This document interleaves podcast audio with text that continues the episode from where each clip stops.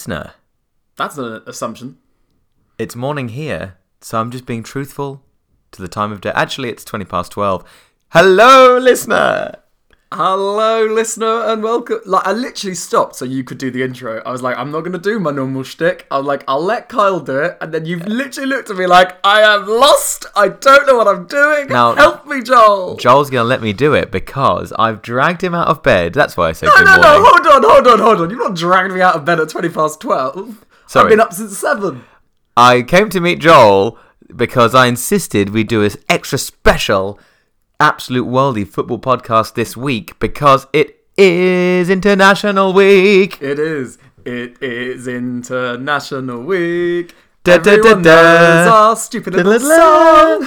International Week, for those of you who are new to our listenership, those of you, hello, um, you won't know that International Week is when there are no club football games. There is a um, schedule year throughout where there's little breaks for international games, qualifiers, friendlies sometimes, but this week it's all about the international European qualifiers, Joel, Is it?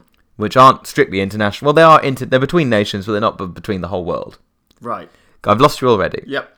So I'm going to talk this week about the last, the final qualifying games for the European Championships next summer, Amazing. the playoffs, Yes. and we're going to have uh, a roving reporter out in the field telling us about some games in the Arab world, We have a field. the international field. We have an international field. The Yes. Arab world. Is that the wrong thing to say? No, I think that's fine. um, Pretty sure that's fine. we have a roving reporter who's going to be telling us about uh, a very, very rare game, an international game played within the confines of the Palestinian state.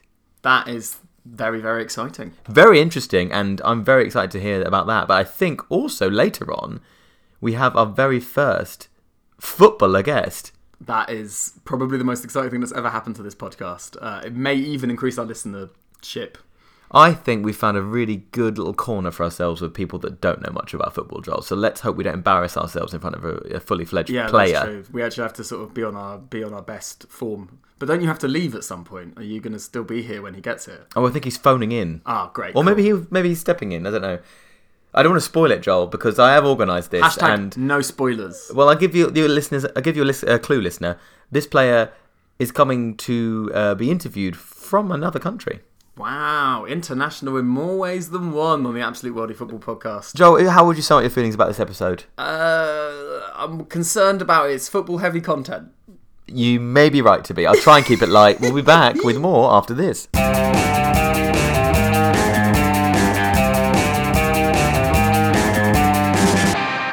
Tell you what, Joel, being on this side of the microphone, it feels like I'm in a parallel universe. Well, it's a multi-directional microphone, so our listeners would have had no idea that we were we'd changed up the seating arrangement. I think they will be able to tell there's a difference from the, the difference in our tone. I feel different. I feel like I'm in the upside down. Great, good. Speaking of which, I'm going to Stranger Things Secret Cinema. Are you? Very excited. I've never been to a secret cinema. This is my first secret cinema. How much are the tickets? I don't know. It was a wedding present. Right, that's nice. That's a nice thing. Back to the football. Nah, I mean that was good. People will enjoy that. I was a little dipping our toe outside of football for thirty seconds. Maybe this I'll- is where we have a guest normally to keep us out of the football. But we also don't have a guest this week, so it could be an extra special, not so long episode. So I'll crack on. Okay. Now, this is the final week of European qualifiers. They are there are ten games in a group. Mm-hmm. Uh, so this is games nine and ten. Oh, so there's no more after this, so we can just let this international fiasco end. Well, Joel, Oh, good. I'm glad I asked that question. remember our episode on the Fan Fun Fun Fun Fun Nations League? the UEFA Nations League? That Fun, was fun. over a year ago. The UEFA Nations League. The UEFA Nations League now kicks back into play after Christmas Oh, because the playoffs Oh no. for the European Championships are taken from the Nations League. Still don't understand it. I'm going to do it very quickly. Okay. 24 Strap in, listener. 24 teams next summer, European Championship finals in a host of cities all around the continent. Yes. Proper European Championship. Exactly. Are we going to be in it? Well, we're almost guaranteed. Who's we? No, I meant uh, England. Uh, it was a it was a Brexit joke. Move on. I haven't got time for that this week. Um, 20 teams are qualifying, two from each of the 10 groups. Nice. Then we have four extra places, but those are being played off by 16 teams, Joel. Okay. Right. I'm going to tell you the teams that are already. almost nailed on for qualification from the qualificate from the qualifying groups, not from the Nations League. Okie dokie. England, Czech Republic, Ukraine, Portugal, Netherlands, Germany, Ireland, Denmark, Croatia, Hungary, Spain, Sweden, Poland, Austria, Turkey, France, Belgium, and Russia, and Italy and Finland. They're the one that stands out the most to me. Finland. Finish with the Finns. Now, Finland, if we go t- into the N- Nations League playoff qualification, this was last year when a bunch of teams played each other in a new format to see who would have the chance to play off to have a free place in the in the European Championships without having to qualify. Finland won that too in their table. So even if they don't make it through the qualification in the next two three days, they'll have another chance in the playoffs. Yep, I'm so definitely following this, and I I've know that gone- our, our football illiterate listener will be following this too. I'm going to just quickly go through what it means to our local neighbouring nations, or as they're sometimes called, the home countries, because I think that's where Home it- nations. the home nations. Um, Wales, Ireland, and Northern Ireland are probably going to miss out on qualification through the groups, but they are almost nailed on for a place in the Nations League playoffs. So how many games would they have to win? It's assuming they're going to lose in this game nine and ten of the of the qualifying. How many games are they going to have to win to get in via the Nations League playoffs? Two. There'll be a semi-final and then a final. So let's hope that Wales, Northern Ireland, and Ireland all get through. I could go on about this Nations League. I'm not going to very much, apart from the other teams that stand to qualify. You've missed that Scotland and England. They're the home countries. oh, yeah. Scotland uh, have been abysmal in qualification, but they won their Nations League groups. They're nailed on a playoff place. Great. But they, the thing is, they are playing so badly that they may as well not be playing it because they're not going to win it. And England. England, are, if they get a point in the next two games, they're qualified. Right. So there's sort of there they'll be at the European Championships. But I'll come back to England in a Brexit or no Brexit, guys. How does that work? Well, then again, Israel play in the European Championships, and that's not in Europe. So you know. Other teams that stand to have a, a sort of pot shot at qualification through the Nations League playoffs are Georgia, Belarus, Kosovo, and Macedonia. Okay. One of those teams will be at the European Championship. Come finals. on, arbitrarily, Kosovo. Other ones: Scotland, Finland, Norway, or Serbia. One of those will be there. Come on, less arbitrarily, Finland. I want Finland there. I love Finland. Well, Finland are probably going to qualify just from the groups. I, it'll be a fine set of circumstances. No, a Finn. No, forget it. Go on. Listeners, if you want to follow Finland next summer, Teemu Pukki is Hmm. your man. Pookie, Pookie, Pookie. That's what I say. What a striker! He's not scored in six games for Norwich. But he's scoring for Finland. He, of course he is. He's he's he's Pookie-tastic. Let's return to England, Joel. Yeah. Let's move on from the Nations League. Let's talk about his qualifiers. The next game against Montenegro on Thursday is the uh, thousandth England competitive game. Congratulations, England. Uh, listeners, you will. This game would have happened by the time we listen to this episode, probably. But a thousand games in, that's a that's a big uh, a big benchmark for the national team, and the players. The FA have gone through all the players who have played for England in that time, and they've given everyone a uh, a legacy number. Right? I don't know what that means. So your first cap and the order that came in, there's been something like 1,273 players that have played for England. Okay. Gareth Southgate has a legacy number. It's 1,071. Stuart Pearce's is 999. Sorry, is this the game that they played in, or the, the, they were the player that was that? And Yes. So, hold on. Gareth Southgate was the what number of player? To A play for thousandth and seventy-first. And how many players in total? 1,244. So, since Gareth Southgate stopped playing football in what the early 90s, Mm-hmm. uh, the early noughties, sorry, there's only been under 200 players play for England. Yeah. That's pretty interesting. the latest- I say pretty interesting. It's sort of averagely interesting. The latest is Tyrone Mings. What number is he? He's the latest, 1244. So, right, okay. Who's one? Who's won what? Who's number one? Oh, I can tell you that. Robert Barker of Hertfordshire Rangers. How? And do you want to know why he was number one? Why? Because he was a goalie. of course. Because there was obviously 11 on the first game. Well, there must have been. Otherwise, it wouldn't be football. But because it was the first game back in like the 1870s, he swapped during the game to play outfield. So he should be. If he had, he should add it up. It's, I think it's If one of if our, he was on the left wing, he should be number twelve because of eleven and one combined. fine, but I also think it's one of our best ever absolute worldy football stats. The first ever England goalkeeper played monkey rush. That's the most football term. I wish we had a guest to explain Monkey Rush to. Joel, sometimes you don't have to have a guest. It's fine. Okay, well, I'm telling you now, listener, if you don't know what Monkey Rush is and you think it sounds like we're being very odd, right, right now, I want you on the tube or in your house, find a footballing, a football loving friend, someone who played football at school, and say to them, huh, "Do you remember the days of Monkey Rush?" And I bet you you'll get a response. That's, "Do you remember the days of Monkey Rush?" It sounds so dodgy. It sounds horrible. There is a special celebration on Thursday night for this 1000th game. yes, All of the surviving members of the 1966 World Cup winning team have been invited. great. And it's not as many as you would think, actually. Um, and all the players who have earned over 50 caps. I've got a list of them, Joel. You don't want to see it. I really don't. Um, but I've got a little tiny quiz for you. Who's provided the most players for England? Which football club has provided the most players for England? Bolton Wanderers. He's gone for Bolton. Why have you gone for Bolton? It's as good an answer as any. I'm showing Joel the, res- the results. I'm genuinely shocked. Tell us why.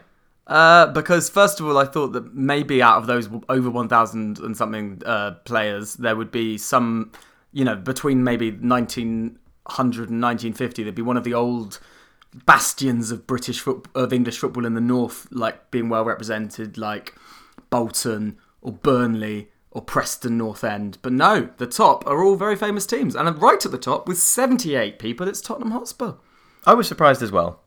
Yeah. And then Liverpool and Aston Villa both on 74. Aston Villa, that's pretty good. I think so too. I mean, but then consistently they've been in the, in the top division for 95% of their existence. Yeah, that's true. Now, Joel, I've got one more question about this uh, England cap bonanza. 27 players, 27 players have won a cap whilst not playing in England. Oh, great. I like this. That's not many, is it? That's not many, but I, I bet I can do a couple of them. I only want you to tell me who's got the most. Whilst not playing in England. Mm-hmm. See, I think it's a trick question. It's not. Oh, then it's David Beckham. It is. 55 of his caps came whilst playing abroad. Yeah, well, he did leave. He did leave. but David Beckham will be there on at this game with all those other cap bastions. That's nice because the last the last thing we saw of him was him high fiving his daughter. No, forgetting to high five his daughter af- after Lucy Bronze's rocket for the England Lionesses versus Norway. Oh, poor Harper Seven. She turned to him with her hand up to high five, but he was still clapping and he didn't notice, and the cameras caught it. Hi- highlight of the World Cup, it wasn't. Father of the Year, David Beckham. I've got one more international week fact for you. Do more, no one's listening by this point. Joel, I, you've got to edit this shit. Stop it. Okay, so you know, you know how like when you're playing on FIFA Manager mode and you get to you get an offer to manage an international team whilst you're a club manager. One of my favourite things that ever happens. It never happens in real life, but it's happening. Michael O'Neill has Is he taken not leaving over. Northern Ireland? He's taken over as a manager of Stoke City, and his deal is I'll take the job. Stoke are languishing at the bottom of the championship. They just got relegated. It's not a good time to be a Stoke player, or a fan, or a manager. But they've offered him the job. He said yes, but I'll only take it if I can stay as manager of Northern Ireland through to these playoffs that we already spoke about. Hell yeah, he wants to stoke Ulster Fires. That's really good. Thank you. I thought I thought of that just on the spot just then. But there's only two games. I think they should allow it. Yeah, I also think I love I love the idea. I mean, this is this will be over a lot of people, a lot of your heads, listener. But um, the uh, the, the the the the the sheer audacity to be able to be an international team manager who only play five times a year and a club manager who play every week is exciting to me. Me too. Uh, and do you know what? The the first game they had under his uh, tutelage, Stoke, they won four two. Good So for them. with a couple of, I must say, absolute worldy goals from Sam Clucas. Irish eyes are smiling, or Northern Irish eyes are smiling. Let's not get our toe into that particular ball of conflict. Let's not, but let's keep an eye out for Northern Ireland in the UEFA, UEFA uh, Nation League's playoffs, and maybe Wales, and maybe Ireland, and let's follow Finland all the way to the Arctic Circle. Okay, football is good, football is fun, football is there for everyone. I can't really be bothered to follow it promptly, but I'll tell you one thing, I prefer it to broccoli. Kickball with. So, as I predicted, Kyle has departed the Absolute Worldy Football Podcast studios, leaving me to helm this international week solo. Uh, and as we, as I do apologise, listener, for not being overly enthusiastic in the previous segments, but trust me, my mood has picked up because I have been joined by this podcast's favourite footballer currently plying his trade abroad. It's ex Manchester United manager's favourite player. Mike Smalling. Mike, welcome to the studio. Hello, Joel. Um, uh, how are you? I'm fine. It's an absolute pleasure to come on to the podcast. Um, I've listened throughout all of your episodes. I think this is the 37th episode, and I'm I'm very um, happy to be on it. Great. Uh, and so you're currently uh, at, at, at Roma in Italy. Yes, I'm on loan at Roma from Manchester United. Um, I'm having a a life changing experience, and um, I've learnt a lot. What, what, what specifically have you learned? Well, I was absolutely rocked by the blasphemy, blaspheming fiasco. Um, so I made sure that I was never going to blaspheme on the pitch and be fined like those poor boys. So I, I've I've learnt words. I've learnt the Italian equivalent of "gosh." Which, which is? I, I, I, I'm, if I say it and it gets picked up in the wrong way, I could be fined. So I'm, I'm not going to risk it. I thought the whole point of keeping it keeping it clean would be. You're trying to catch me out there, Joel, and I won't. I won't be doing it. Oh well, you are well known, Mike, for your for for your uh, absolutely clean mouth. So, um, um, Thank you, Joel. I do appreciate that. Just out of interest, uh, I know it must be hard being a, a, a British player abroad. Uh, do you have any friends in the Roma dressing room? No. In short, no. There are some boys that speak English. Um, Like who? Edin Dzeko and um, uh, Henry Henrik Mkhitaryan. You got uh, any fun anecdotes about Henrik and Edin? No, I don't. I, I tend not to um, spend much time with them because of past rivalries. Right. But um, I I've been trying to orchestrate one of my good friends to come over, Jack Rodwell. Jack Jack Rodwell. Yes, he's been out. The poor boy's been without a club since he tried to completely bankrupt Sunderland all of his own. Yes. Um, but. uh, They they had talks, but then they went another way. Oh. They brought in someone else who's not English. So, would you say that you have no friends? Well, I'm not here for friendship. I'm here to learn about another culture and also to play football, which I'm doing quite a lot. How's it been going? It's been a mixed bag, I'm not going to lie to you, Joel. Culminating in a bizarre incident two weeks ago where a ball hit me in the face and the referee gave a penalty and the team scored uh, in last minute, denying us victory. And I was saying to the referee, in my best English and my best Italian, mixing it up, but it hit my face. It hit my face. And he wasn't having it. He, what's VAR for, Joel? What's VAR for? What's VAR for? Uh, well, uh, you'll, I, I recommend you go back and listen to episode 36 of the Absolute Worldy Football Podcast where you'll learn that lesson. Okay. Um, so, uh, so you have no friends, you have no one to talk to, and a ball hit you in the face, and they gave handball and sent you off. So it's going well. Then you really Well, actually, my stats have been good. Um, in fact, uh, do you, do you, as a footballer, do you spend a lot of time following your own stats, Mike? Well, I, I, I do like to keep in, in touch with my stats, and I am I'm in the top two for clearances, passes out from the. In fact, I'm, I'm I think I'm second best in the league from distributing from defensive areas. Great. So actually, I'm I, my play is improving. My cultural understanding of Italy is vastly improved. Great. Um, and I was expecting not. I don't want to get on the wrong side of Mr. Southgate, but I was hoping I was going to be coming home not just to meet you, Joel, and not just to go to the Tutankhamun exhibition at the Saatchi. Oh, is that what you're going to check? Well, I'm out? going there after this, but Oh, brilliant! Can I come? yes, that would be nice. That'd be great. I mean, I know you've not had anyone to speak to for a while, so We could go together. I'd love to see the Tutankhamun exhibition with you, Mike. Well, I tell you one person we're not going to invite. It's Gareth Southgate. So you're not in the England squad. I've not made it, and he was asked about it, and he said we're not looking in that direction at this moment. Not looking towards Italy or towards you. I think he meant towards sort of Central Europe, which is a shame because I think Ademola Lookman's playing quite well for Leipzig. Oh, that is a shame. you follow Ademola, do you? There's a few of us playing abroad, and I do like to pretend we've got some sort of solidarity. So but let's uh, let's do a quick. Uh, just just so great that you've come in. Thank you for giving us your time. Just um just a quick pop quiz on Rome and Roman culture. So uh, fantastic. favorite work of art you've seen. Um, the Tutankhamun exhibition was in Rome before it came to the Saatchi, so I, I will be seeing it for a second time. Favorite uh, uh, food that you've eaten. Well, I can't carb load very much since I'm a professional footballer, but they do a wonderful um, puttanesco in my local. Um, I, I will, I will, I like that. What what goes into a puttanesco? It's sort of like um, melted in um, anchovies. you're an anchovy fan, eh? Yes, Right. Uh, favorite flavor of ice cream? uh, that's easy. Stracciatella.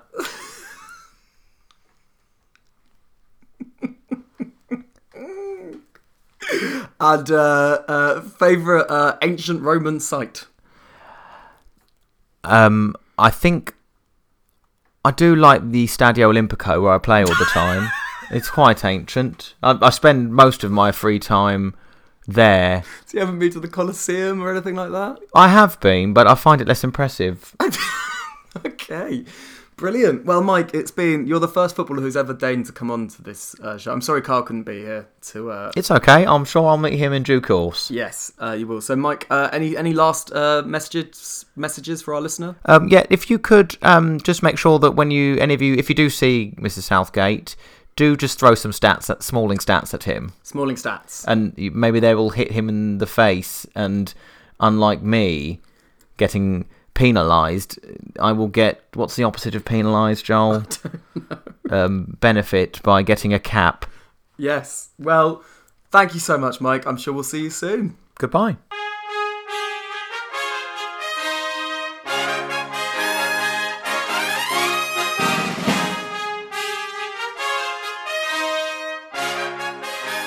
Hi, my name's Joe. Uh, I'm attending the first ever match between Saudi Arabia and Palestine to be held in the occupied Palestinian territories.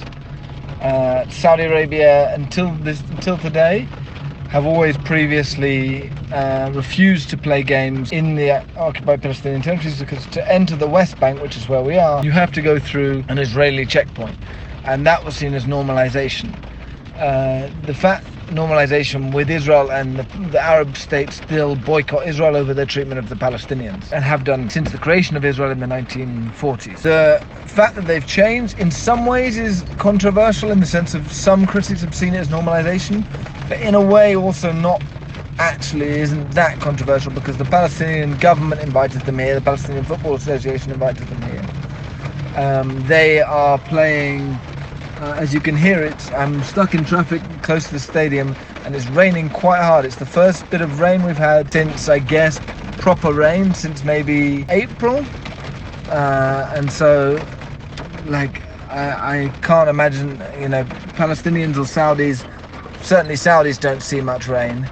So I think it would be a, an interesting experience for them. They, everyone looks massively underdressed without anything to keep them warm. It's been very hot all day. It's been 32 degrees. And now it's suddenly going to be freezing throughout the game because of the rain. I'll go back to the politics in a second, but the the stadium, the Faisal Husseini Stadium, the Palestinian National Stadium, is uh, right next to the Israeli wall that separates Jerusalem uh, from the West Bank. Uh, this is a wall that is part of a wider wall that Israel built that separates the West Bank from Israel uh, and uh, Jerusalem, and that they began to build in 2002, and that they've still got pieces left to build. And the stadium is, I'm literally driving, as I, as I'm driving here, the stadium is uh, about five, six hundred meters ahead on my left-hand side, and on my right-hand side of this road is the the wall. So in a way, this is both controversial and not controversial. Saudi appearing here. Um, previously in 2015, they were due to play Palestine, and they refused to come here, seeing it, uh, saying that it would be normalization with Israel and the Israeli occupation. In recent years, however, a number of other Arab teams, not as well known as as Saudi Arabia, a number of other Arab countries have come, and it's become increasingly normalized.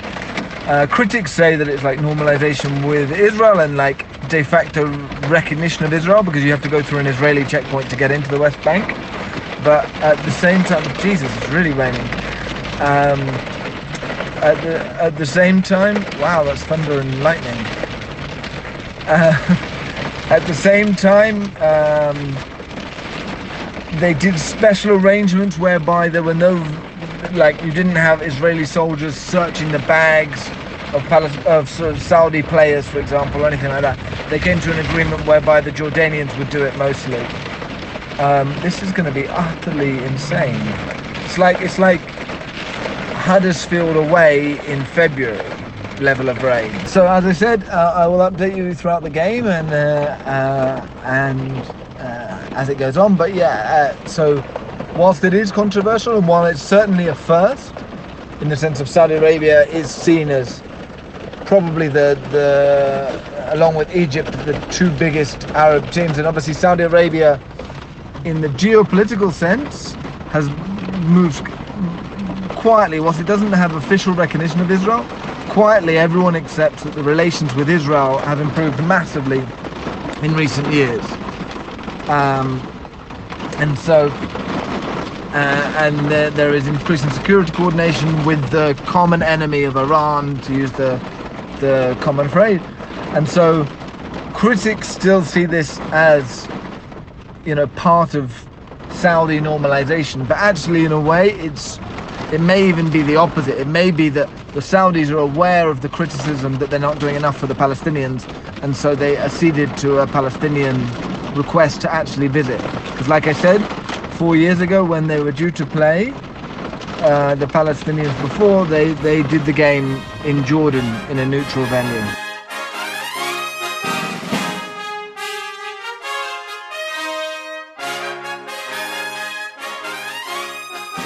Half an hour before the game, fucking chaos. They, uh, it's the first because it's such a big game. The biggest uh, company, the biggest telecoms company, gave away all the tickets for free, first come, first served. There's no system. It's, we're all just being crushed towards the wall, and eventually, some of us get in and some of us don't. I am now, like right now, honestly, I don't think I've been this crushed since the like you know like Sunday night at Glastonbury. Finally got in. I'm in the press box uh, after much negotiation with people, but it sounds like everyone now knows what um, Absolute Worldy Football Podcast is. Uh, the, the players are coming out onto the pitch. They've all got Palestine written on the back, no numbers. It's good for symbolism. It's not so good for those of us who don't know the players.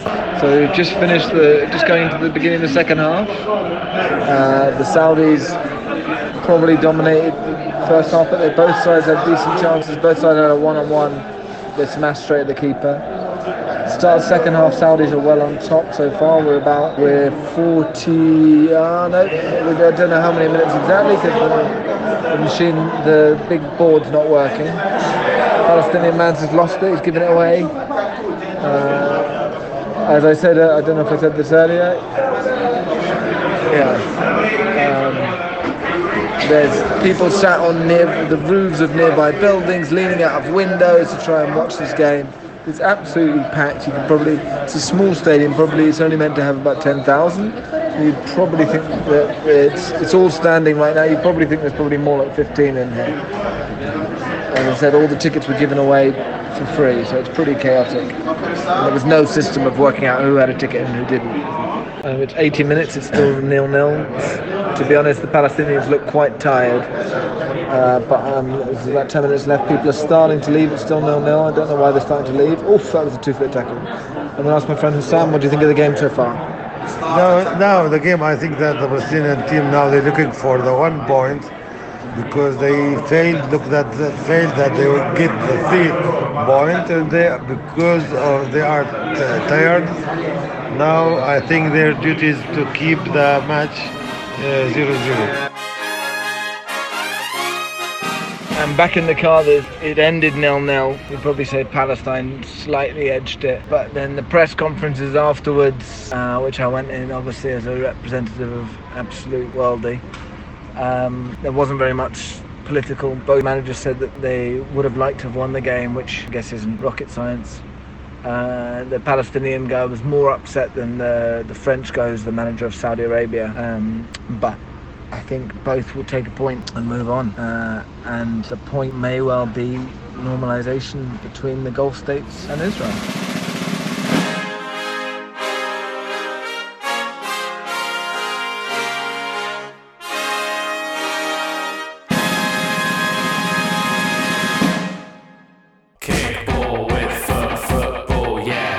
And that was long time listener, first time guest, Joe Dyke, journalist, uh, reporting live. I say live, reporting from uh, Palestine. A, a few months back, he sent us all that information. Uh, it was really, really interesting. Absolutely fascinating. Um, I couldn't help getting sort of waylaid by the amount of rain. Yeah, it sounded like it rained a lot. I don't expect rain in that part of the world. Ah, it's the Mediterranean. It's got got various weather systems. Welcome back, by the way. You missed our guest. I know, I know, but I had to be somewhere. Um, ah, cool. Well, don't worry. I think I did a really good interview. oh, good, well done. I, I know you really weren't up for this episode, so I really appreciate you like actually Oh, pulling your finger out. I was up for pulling my finger out. Yeah, Oh. showing a bit of enthusiasm. I hope you were polite to him. I was I was nothing but polite to- Great. to, Mike. Well, hopefully he'll come back. Uh, and if you want the uh, origin of Mike uh, Smalling, uh, please go back and listen in season three to an episode uh, entitled "Poor Skulls in a Bin Eating a Kebab," uh, where you will hear where we first learnt about the existence of Mike Smalling. What a player. What a player! Um, so Kyle, internationals, still a fan? Joel, I'd be lying if I said that I wasn't excited by all the permutations. Obviously, I did a very bastardized version of all the of everything that can happen this week. Mm. It could all go. It still could all be up in the air. That's true. These some of these places are nailed on. There's still so many, even with two games to go, that are uncertain. And then, of course, the lottery Mm. of the Nations League playoffs. Fun, fun, fun. Yes, all of this uh, really excites me and fills You me. love playoffs. Why are you pretending like you don't? I just don't care about international football. I have seen you. We've heard tales of you. We've done episodes building up to international football Women's tournaments. international football, I'll give you that. Joel, what we're going to do for our categories for Euro 2020? Oh yeah, well we'll probably not do the attractive footballer one anymore after the feedback we got about it during the Women's World It's Cup. okay if we do men. Oh, right, that's how that works, is it? Yep. That's an interesting debate. Probably not for now. Not one for now. We've got It- six months. No, nine months until it. The Nine months. Tell you what, uh, listeners, you've got nine months until the international tournament, and with any luck, we won't be talking about the international permutations at all, except in bulletin format. Ever again. Ever again. So in the meantime, nine months before we do probably season five, maybe season six by that point. Who knows? Our seasons are so impossible to to, to, to justify or count. Uh, but by that point, we'll, we'll need categories. We'll need you to tell us how are, how are we going to get you interested in the European Championships 2020? What categories of do you want to know about? Do you want to know about the footballer who has the the the the, the most political raison d'etre? Do you want to know about someone who's got a degree? Do you want to know about the attractive people? Or perhaps you just want to know details about the cities in which these games are playing. I love that. yeah, that's great. I'm always Historical context. historical context of football, especially if Kosovo and Albania and Macedonia all get there. And Finland. Oh, Finland! Come on, Finland! You Finland have got a, a language uh, structure, written and oral, that is completely unique within Europe. I know. It's stuff like that, Joel, that you just need. we'll see you soon. When I promise, listeners, there'll be little, little more of me making Joel do, forcing Joel into doing episodes, and way, way more guests and hilarity. Yes, we will finish there. Mm, goodbye. That was the Absolute Worldy Football Podcast by Kyle Ross and Joel Samuels with theme music by Adam Janota Bzowski and Amar Chadha Patel. Absolute Worldy is dedicated to the memory of Liam Seeger, who designed our beautiful logo. Please do remember to like, share, subscribe, give us a rating, and follow us at Worldy Podcast. Goodbye. So am I might just like basically you're surprising. It's almost like I'm the guest and then I get to interview the other guest, right? Yes. Kickball with foot, football, yeah.